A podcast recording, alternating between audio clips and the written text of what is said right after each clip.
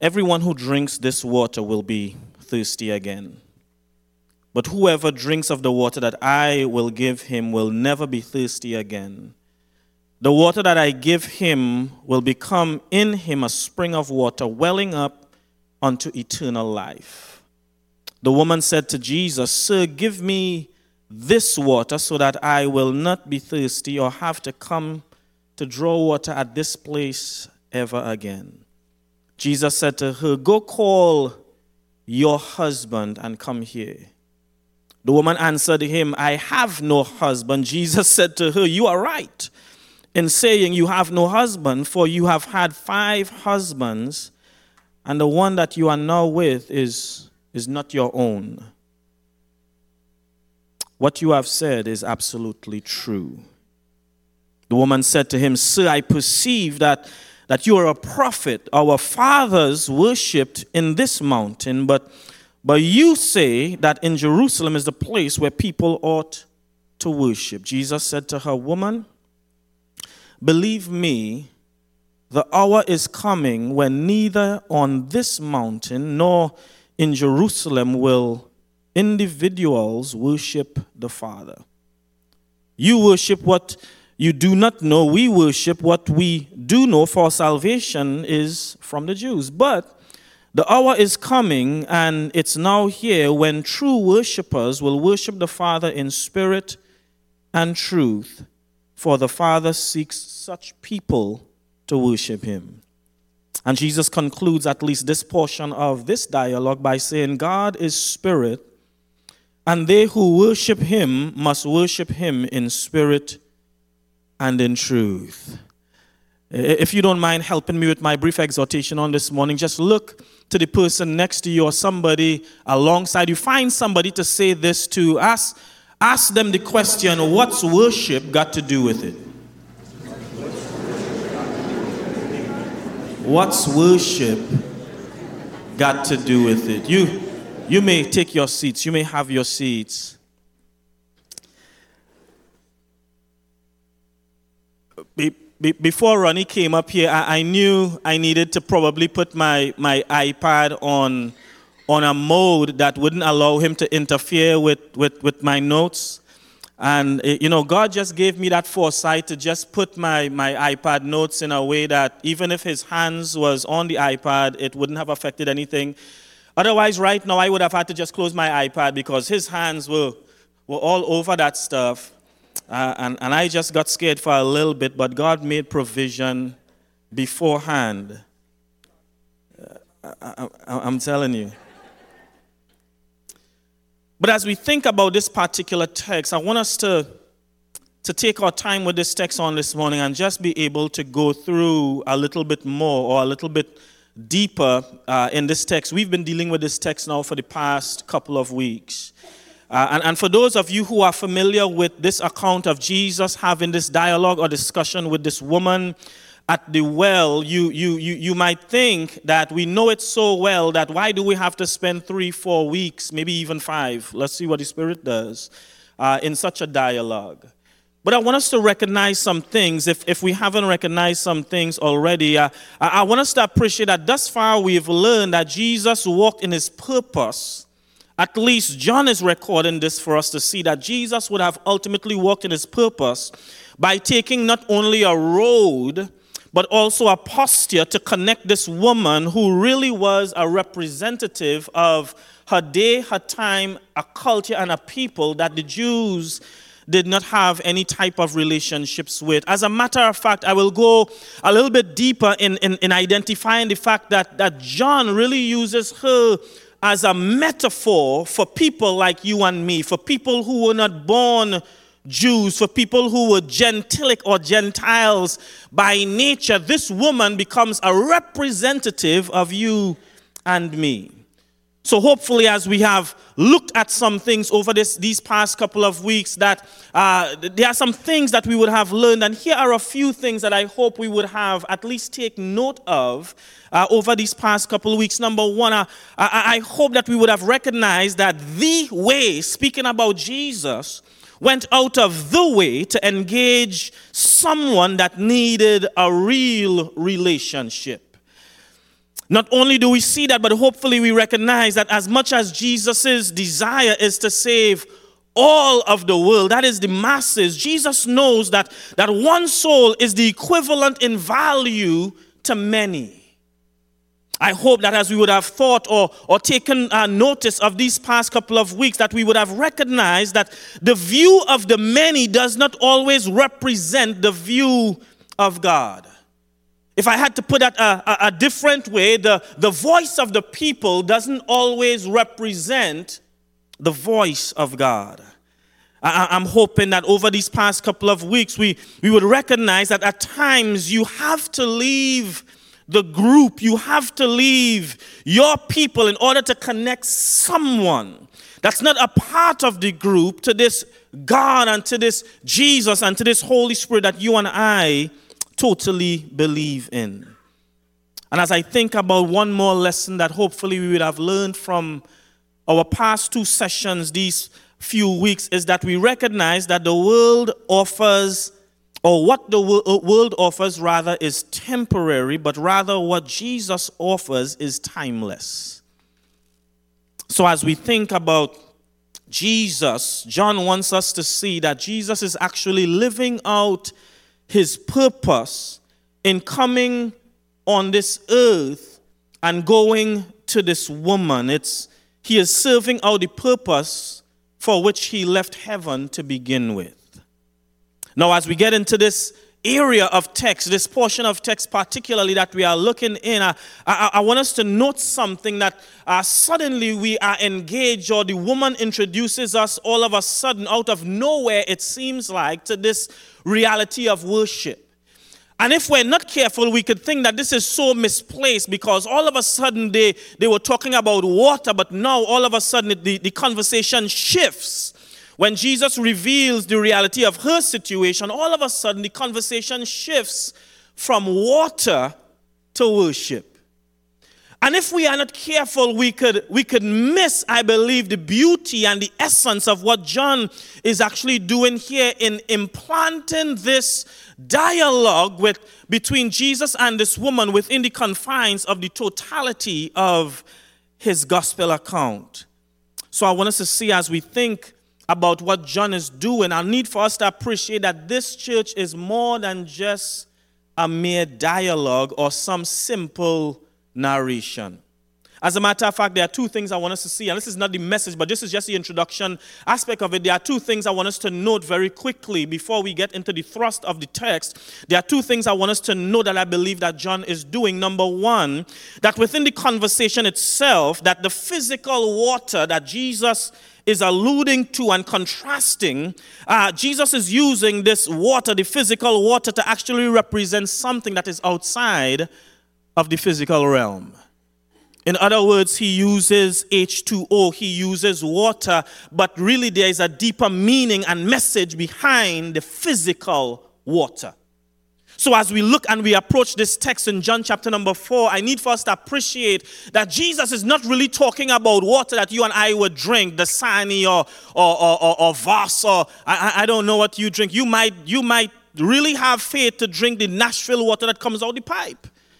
And maybe I need to grow to that type of faith, but, but I, will lean on the Holy Spirit to put a filter on it. But the point I'm trying to make is this when you read this text, understand, please, that, that the, the, the, message is, is not really in the H2O, but there is something deeper that Jesus is really pointing towards.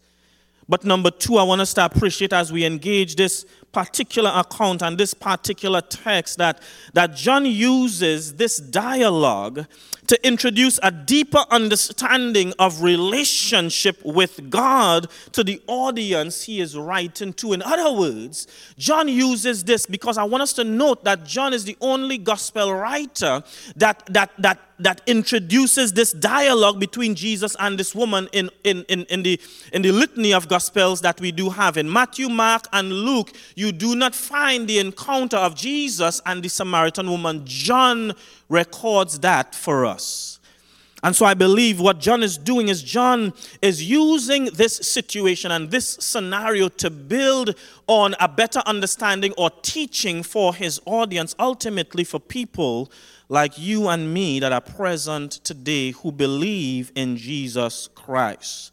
So follow me with this if you don't mind. So, so as we engage in chapter 4, as the conversation develops between Jesus and the woman, John now, through the words of the woman, introduces worship into the platform of his gospel narrative.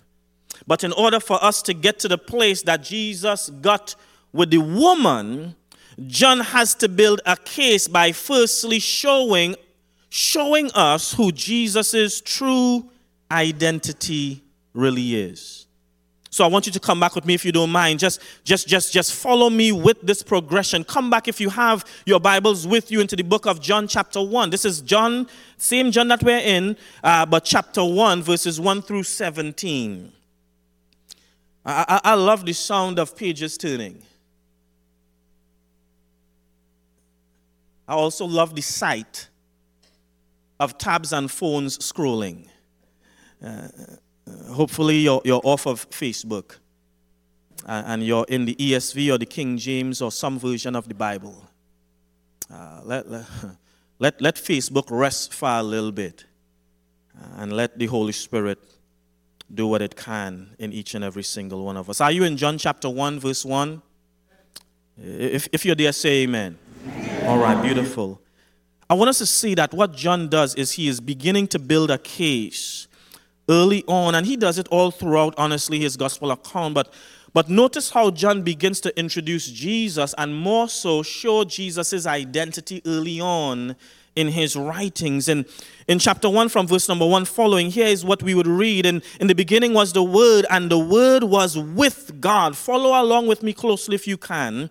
And the Word was God. He was in the beginning with God. All things were made through him, and without him was not anything made that was made. In him was life, and the life was the light of men. The light shines in the darkness, and the darkness has not overcome it. Some translations would have that the darkness could not comprehend it, it couldn't understand it. There was a man sent from God whose name was John. He came as a witness to be a witness about the light that all might believe through him. He was not the light, but came to be a witness about the light. The true light, which gives light to everyone, was coming into the world. He was in the world, and the world was made through him, yet the world did not know him. He came to his own church, and his own people did not receive him. But the scripture says, to all who did receive him, who believed in his name, he gave them the right to become the children of God, who were born not of blood, nor of the will of the flesh, nor of the will of man, but by the will of God. Verse number 14, and the Word became flesh and dwelt among us, and we have seen or beheld his glory as the only begotten of the Father. I want you to note this phrase here full of grace and truth.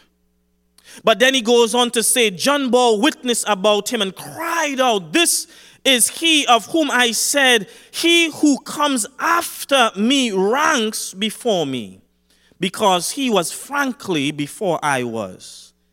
For from the fullness we have all received grace upon grace. Verse 17 the law was given through Moses. But here is that phrase or that statement again, but grace and truth. Say grace and truth. Come on, preach it with me. Say grace and truth, grace and truth. came through Jesus Christ. So when, when, when John introduces Jesus for the first time, I want us to see that John is introducing not only Jesus' deity as the Word, but he also identifies Jesus' disposition, Jesus' character, who Jesus was in essentiality, was not just deity, but I need for us to see that he was also full of grace and truth. That becomes important because they are living in a day and a time where, where when your belief in this deity or belief in a God, in most instances, the gods of, of their civilizations were cruel. The gods of the ancient civilizations were only, we, we were only beneficial to the gods via our prayers and via our worship as human beings. The, the more we worship, the bigger the God got. But what John is trying to introduce here is just how different the Jehovah God is, just how different Jesus is, in that Jesus doesn't necessarily need our worship and need our prayers to become any bigger. Rather, I want us to see that what he does is he empties himself of his heavenly power and comes to earth to be a sacrifice for you and me. That's the difference, if I'm being honest with you, between Jesus and, and, and, the, and the Father and the Holy Spirit and what they did in bringing you and me close in relationship to God. Other deities required a sacrifice to live, a sacrifice to truly be eternal. But God said, I am already eternal. I'll sacrifice so that you can be. That was a good place in truth to say amen because I want us to understand something that when, when John introduces Jesus to us, we see number one that Jesus is in fact God incarnated in the flesh. But not only is he God incarnated in the flesh, but he comes full of it, full of what, Brother Morgan? Full of grace and truth. But also, and this is where I really need to get going, also we we not only recognize that Jesus is full of grace and truth, but John helps us to see that Jesus is, in fact, the embodiment of the Father's compassion for us. If ever there was a way for God to prove his love, to us. It's not necessarily just in answered prayers. And I know oftentimes we go to God, God bless me, God bless me, God bless me. And every time He does, it's, in, it's an indication of just how good He is. But I need for us to see before God answered any prayer that you and I could offer, He sacrificed His Son. That was proof positive of just how much God loved you. Because let me tell you what happens with an answered prayer from time to time. With an answered prayer from time to time, we could abuse the, bless, the blessing from the prayer. And rather than the blessing lead us closer or bring us closer to the throne of God or bring us closer in faith, sometimes we pray for our blessing, God gives it to us, and then we abuse the blessing. So hear me when I when I say this, in as much as God is concerned with blessing us with the physical things of this life, He is more concerned with blessing us with eternal life. Let me repeat that one more time because I, have come to realize that sometimes we got to let things sit a little bit, Nodrista. We got to let things sit a little bit before we, we, we could really ponder on it to say, let it be so, Lord. Amen, right? So, so, so let me say that one more time. I, I want us to appreciate this. God is not so much concerned with blessing us with the physical things of this life in as much as He is concerned with blessing us with eternal life. That's a good place to say amen. I just want to teach us how to, how to do this thing. That's a good place to say hallelujah. That's a good thing to say praise God. That's a good place to say, yes, preacher, preach. So here it is. John is really trying to help us to see that Jesus is, in fact, the embodiment of his Father's compassion. He goes on and he transitions from chapter one. I got to preach this. He transitions from chapter number one into chapter number three. And as he transitions into chapter number three, we find this dialogue that he introduces. Again, John is the only gospel writer that indicates this dialogue between Nicodemus and Jesus. Well, what are you doing, John? I'm trying to use these instances in the life of Jesus to build a case for who Jesus is so that you could have a, a better idea of what God has done. So, in chapter number three, in order to help us recognize that Jesus is, in fact, the embodiment of the Father's compassion, look at the dialogue that John introduces here in chapter three, verse number 16 in chapter 3 and verse number 16, it would read like this. I know we could quote it, but I want to read it. It says, For God so loved the world that he gave his only begotten Son, that whosoever believes. I love the whosoever because the whosoever is not just the Jew, the whosoever is the Gentile. The whosoever is not just the so called devout, but the whosoever is those who are on the margins and, and those who are laden in sin. Whosoever means every single person alive that has a mind to serve God. So he says, Whosoever believes in him should not perish, but check this, have eternal life. This is more than just a verse we need to teach kids. This, this needs to be a verse that, that is saturated in the heart of every single believer. It's good that the kids can get up and recite it. It's one thing to recite it, it's a next thing to fully embrace it. But look at what John continues to record the words of Jesus. Not just, we got to look past and, and continue with, with verse number 17. Don't just get stuck in verse number 16 continue to understand the depth of the context. For God did not send his Son into this world to condemn the world, but in order that the world might be saved through him. Whoever believes in him is not condemned, but whoever does not believe is condemned already because he has not believed in the name of the only Son of God. And this is the judgment. The light has come, that light has come into the world, and people loved the darkness rather than the light because their works were evil. For everyone who does wicked things hates the light and does not come to the light I need first to appreciate this text before we jump into chapter 4. For everyone who does wicked things, this is Jesus talking, hates the light and does not come to the light lest his works should be, I want you to note this word, exposed.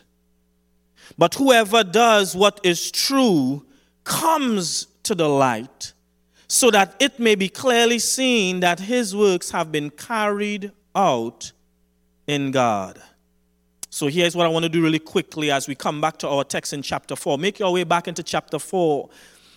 So notice back in our text how the conversation swings. And I, I, I promise you, I'm almost done. If, if, if, if you don't think, uh, you know, you, you could look at my tab. That, that word to the bottom of the tab here, I'm, I'm to the top of the tab.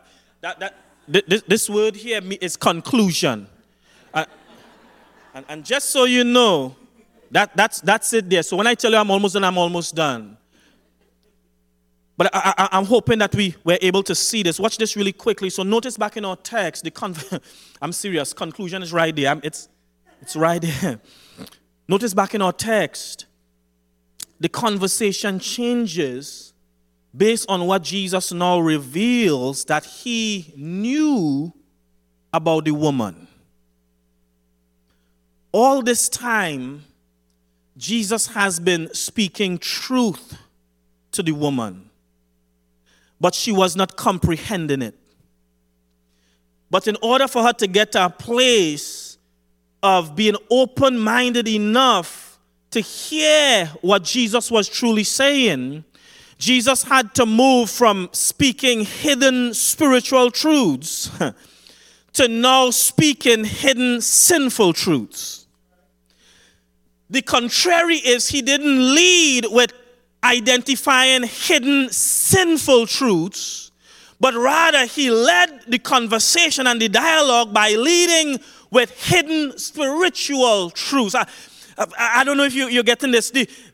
John says in chapter 3 that Jesus didn't come into this world to condemn the world. He says in chapter number 1 that when Jesus came as the manifestation of God in the flesh, he came full, notice the term, of grace. Say grace.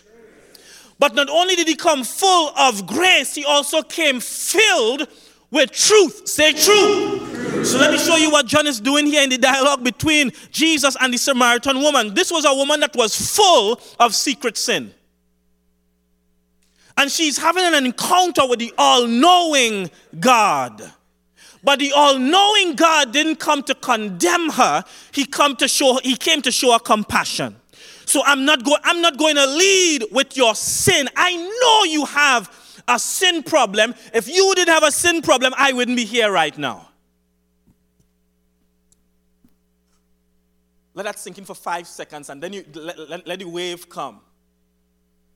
If she did not have a sin problem, Christ would not have been on the earth to begin with. So it's not as if to say he didn't already know that she had a sin problem. Now, now her sin problem might have been different from other people, but it was a sin problem nonetheless. But you notice that she was coming to the well at a certain point in the day because everybody else, the masses, viewed her sin problem as worse than their sin problems.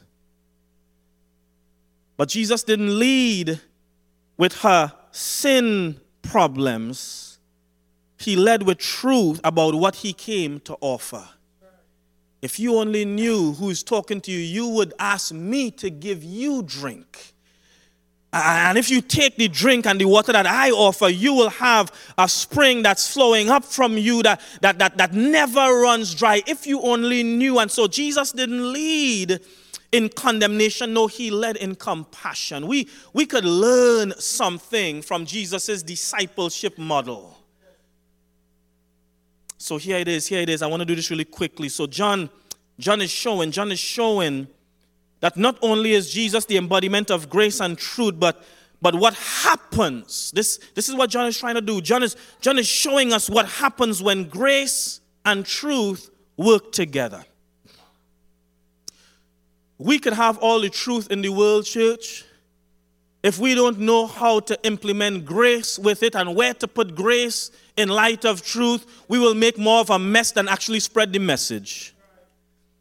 So Jesus is is in fact the embodiment of God's compassion, but Jesus lives out in the way that he walks and the way that he engages people, leading with grace, but never forgetting that even though I'm offering grace, there is a truth to be understood. I think too many times we, we find ourselves in the religious world today falling prey to the different spectrum anal- anal- analogies where either on the, the left side or we're on the right side. When, when, when God is trying to show us that no, no, no, it's not about being on the left or the right. We need to learn how to implement things in moderation. Because if you stick only with truth, then, then, all you're doing is pointing out the obvious sin, and you find yourself in a position of only condemn, con, condemning folks. That's why you have people who would say that, that Christians are, are, are so judgmental. That's why you have people who would say that Christians love to condemn. It's because we're always trying to pre- preach truth to people. And I know that might sound weird. What do you mean, don't preach truth? I'm saying, yeah, you need to preach truth, but don't lead with the sin. Lead with the spiritual. Don't lead with the sin, lead with the salvation. Don't lead with the obvious. Lead with the message of the gospel of Jesus Christ. But on the flip side, if we if we were to just offer grace, grace, grace, grace, grace, grace, grace, grace, grace, grace, grace, grace, grace, grace, grace, grace, grace, grace, grace, grace down the line, then then when then when exactly would we have the ability to tell somebody that listen, the lifestyle that you are living right now, God is not pleased with? For grace gives us the ability to overlook. Truth sometimes can come across as very condemning, but when you put grace and truth together, your love for a person's soul is seen.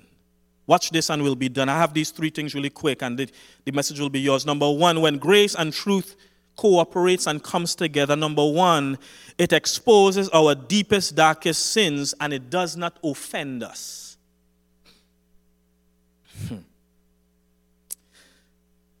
Let me just give these out because I don't want us to run over time. Number two, when grace and truth cooperates and works hand in hand, when they intersect and they do their job, our eyes are open to begin to see Jesus for who he really is. Let me go on to the third one. when grace and truth cooperates and works together and is implemented, our true heart of yearning for God is exposed. You would think that worship came out of nowhere, but I need for us to appreciate this that when this woman talks about worship seemingly out of nowhere, it is actually a revelation of where her yearning really was. Yes, she was living in sin. Yes, she had five husbands before, and the man that she's now living with was not her own. Yes, she was, she was ashamed of the lifestyle so much that she separated herself from society to go to the well to get water at a time when nobody else was there. Yes, yes, yes, yes, yes. But make no mistake about it, you have people who are laden and living in sin who, underneath it all, have a heart that's trying to connect with God. But I love it because Jesus, being God, is showing us that God sees the heart and not necessarily the outside. He sees the outside for what it is. The outside is flesh. But when I look at your heart, I see somebody, yes, who is struggling with pornography. I see somebody, yes, who is struggling with alcoholism. I see somebody, yes, who's struggling being lazy. I see somebody, yes, yes, who is struggling with gossip. But when I look at your heart, I really do see somebody who is interested in serving God. But the question is when faced with the person of grace and truth. When Jesus exposes your innermost sin, are you willing to make the change? Are you willing to perceive that this is, in fact, the prophet of God? This is, in fact, the Christ. And, and will you be willing when grace and truth comes into your life? Will you be willing when faced with the beauty of the message of the gospel? Will you be willing to leave your water pot and go and do that which is necessary? Will you be willing to make the change and go deeper in relationship with Jesus Christ? Because when grace and truth comes together, it exposes our deepest, darkest sins without offending us. Don't, don't get bitter when the truth hits as opposed to getting bitter. You know, the old saying goes get better, be better, do better. When, when you sit at the well of grace and truth and, and you have your eyes open, grow in such a regard. When we sit at the well of grace and truth, I, I, I need for us to see that it needs to unearth in our hearts the true nature and yearning for a relationship with God. So as I close, I want us to appreciate this. John, John, I want us to see that that that that, that worship is in fact not just a part of the narrative, but what John is exposing right here in this text is worship is in fact the core of the narrative. It doesn't just come out of nowhere. It was always there, but now it's exposed. And so I pray, hope, and trust. And if I could give us a challenge, it would be this it would be to sit with Jesus and allow the Holy Spirit to expose our deepest, darkest sins and not be offended. It would be to sit with Jesus and allow the Holy Spirit to stir us in such a way that our true sincerity of heart and relationship is exposed. But also to sit with Jesus and have the Holy Spirit work on us in such a way that we go deeper and deeper in relationship with Almighty God. So, if I were to ask the question, what's worship got to do with it? My conclusion would be everything. If you have a need this morning, if you are a visitor here and you are not in a relationship with Jesus Christ, we want to invite you to come and at least indicate if you are so moved that you want to learn more about Jesus. We're going to have some elders to the front here. If you are a visitor, if you are not a member of the body of Christ, hear me and hear my words really well.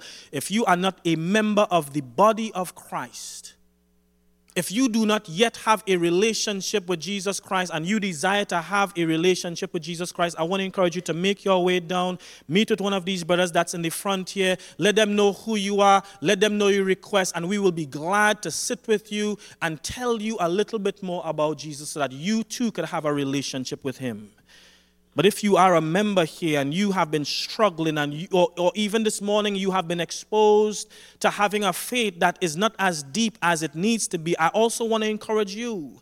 Uh, maybe you might not be inclined to walk down, but please shoulder tap somebody that might be next to you, even, even if it's after this service, and say, I want you to pray for me because I want to go deeper in my faith and relationship with Almighty God. At this time, I want to ask you to stand as together we sing. If you have any prayer requests, please come forward and let it be known as we sing this song of invitation.